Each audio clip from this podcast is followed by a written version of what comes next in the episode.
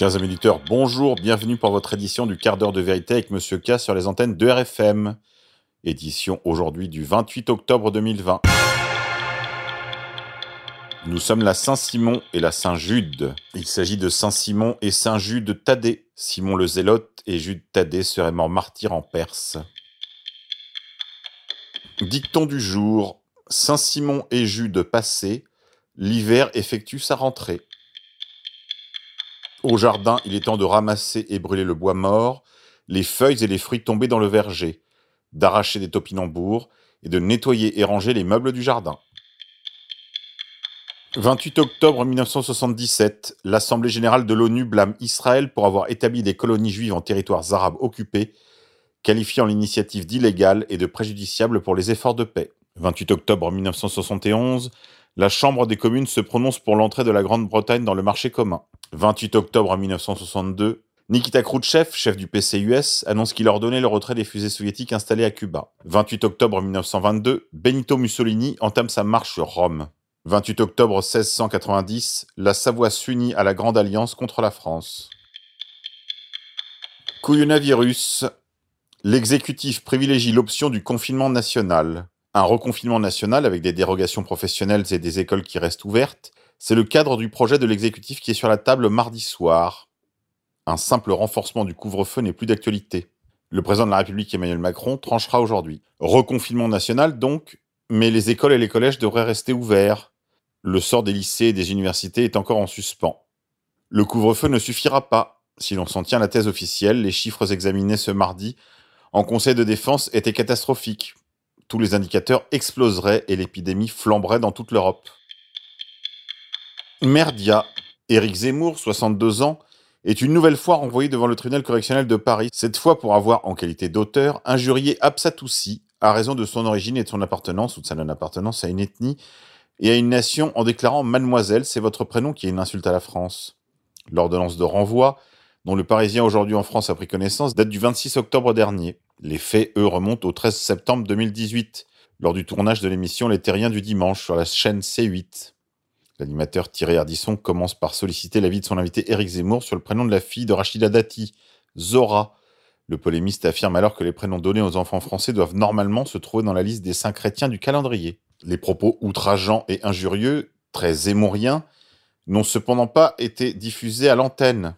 Madame Si quant à elle, souhaite aller au bout de cette procédure pour obtenir une énième condamnation de M. Zemmour pour des faits qui sont totalement analogues.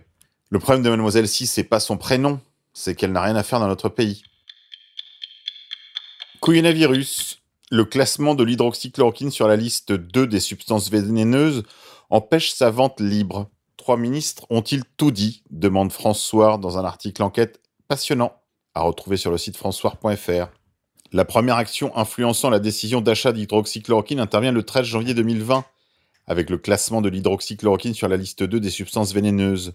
Jusqu'ici, le médicament était en vente libre. Désormais, il ne peut plus être délivré que sur ordonnance. Il a été affirmé que cette décision ne pouvait pas être imputée à la ministre de la Santé de l'époque, Agnès Buzyn, s'agissant d'une procédure engagée en 2018 par le laboratoire Sanofi, fabricant des spécialités Nivaquine et Plaquenil.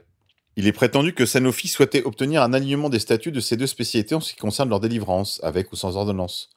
Pourtant, cette position ne résiste pas à la lecture de certains documents officiels. À la suite d'une notification par les autorités japonaises en 2015-2016 d'un potentiel effet génotoxique de la primaquine durant la grossesse et dans l'hypothèse d'un effet de classe sur les molécules qui en sont les délivrées, Sanofi a procédé à une revue de la littérature médicale et de sa base de pharmacovigilance pour la chloroquine, ou nivaquine, le laboratoire a alors déposé une demande de modification du RCP pour la rubrique Fertilité, grossesse, allaitement auprès du groupe de travail de l'ANSM en séance du 21 juin 2018.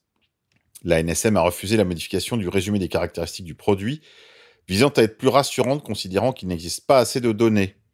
En réalité, Sanofi sollicitait une modification d'une section du RCP en ce qu'il déconseille d'utiliser chloroquine ou hydroxychloroquine durant la grossesse. Contrairement à ce qui a pu être affirmé, Sanofi n'a jamais demandé l'alignement du statut de l'hydroxychloroquine sur celui de la chloroquine, en ce qui concerne la nécessité d'une ordonnance pour la délivrance du dit médicament. L'ancienne ministre de la Santé ne nous a-t-elle pas tout dit? Et des ministres qui donnent des réponses vagues à la commission d'enquête. Politique française. La commission des conflits du Rassemblement national convoque ce 27 octobre trois proches de Marion Maréchal. Ils risquent du blâme jusqu'à l'exclusion. Après l'éviction en juillet dernier de Nicolas Bay, figure conservatrice de la Commission nationale d'investiture du RN, la Commission des conflits convoque ce 27 octobre trois conseillers régionaux d'Auvergne-Rhône-Alpes, accusés d'avoir enfreint la discipline interne. Ces élus, tous des proches de Marion Maréchal, risquent désormais diverses sanctions, dont l'exclusion. Pour l'entourage de la nièce de Marine Le Pen, ces procédures s'apparentent à une nouvelle tentative de purge. Sont visées par cette procédure Sophie Robert, membre du Bureau national. L'élu a été convoqué pour des questions financières. Sont aussi concernés Agnès Marion, également conseillère à Lyon, et Antoine Méliès, fraîchement débarqué de son poste de responsable de la Fédération départementale du Rhône, après avoir négocié avec le Parti chrétien-démocrate lors des municipales. Insolite. Dans un clip de campagne, Donald Trump compare Joe Biden à un zombie. France d'après. Alerte à la bombe à l'Arc de Triomphe, des munitions retrouvées sur le champ de Mars. L'Arc de Triomphe a été évacué quelques heures hier mardi après une fausse alerte à la bombe. Par ailleurs, un sac contenant des munitions a été retrouvé par des passants sur le champ de Mars. Une équipe du laboratoire central de la police a également été dépêchée sur le site situé à proximité de la Tour Eiffel. Les démineurs ont retrouvé dans ce sac bleu des munitions de type 7,62 de calibre 12 et 9 mm, tout opérationnelles. Ça promet. Finance, la livre turque plonge. En pleine diatribe contre la France. Humour, la France est un pays musulman, estime l'ambassadeur de France en Suède. Lors d'un entretien à la télévision suédoise, Étienne de Gonville a en outre affirmé qu'il fallait écouter les musulmans. Ce sont des déclarations choc. Invité d'une émission sur la chaîne nationale suédoise SVT, l'ambassadeur de France en Suède était interrogé sur la montée des tensions entre son pays et le monde arabe, le Moyen-Orient en tête.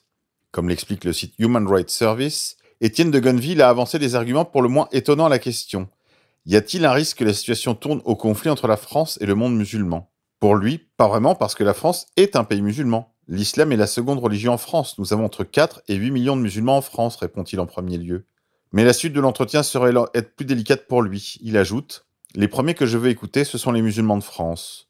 Le journaliste lui demande Mais que disent-ils? L'ambassadeur est alors incapable de répondre et détourne la question. Dans son argumentaire, l'ambassadeur indiquera plus loin que c'est la propagande d'Al-Qaïda qui force les musulmans à commettre des actes terroristes. Le journaliste Anders Holmberg lui fait remarquer que même des musulmans modérés se sentent offensés. C'est une question complexe et ambiguë sur le plan moral, glisse difficilement l'ambassadeur. Pour lui, les médias devraient savoir comment s'attaquer au problème du terrorisme islamique et ne pas tomber dans le piège de l'idée qu'ils offenseraient soi-disant l'islam. L'islam est une religion diversifiée, estime-t-il, et les islamistes ne font partie que d'une infime minorité, a-t-il répété sur la chaîne de télévision suédoise. Sur cette note d'humour, on va se quitter et je vous propose d'écouter aujourd'hui La complainte des Templiers, chantée jadis par la Joyeuse Garde, que je salue amicalement. C'était au mois de mai que je fus adoubé dans la commanderie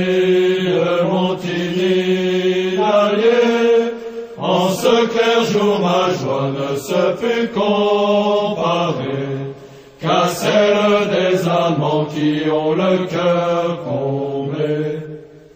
Quand je reçus de l'or la cape immaculée, marquée de la croix rouge à l'épaule brodée, le grand maître séant atteignait me Sois fidèle et ardent car tu es templier. Depuis sur terre et mer nous avons guerroyé. Partout dans le désert, sous le ciel mort des sarrasins maudits je me suis fait connaître. Comme un vrai chevalier seul mérite de l'être. Combien de missions menées jusqu'à leur terre, combien d'engagements qui l'ennemi consterne, par le fer de balance au océan sacré. De Syrie en Provence j'ai servi chrétienté.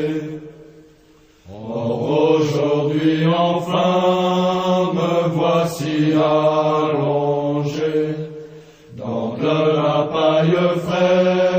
où j'entends psalmodier.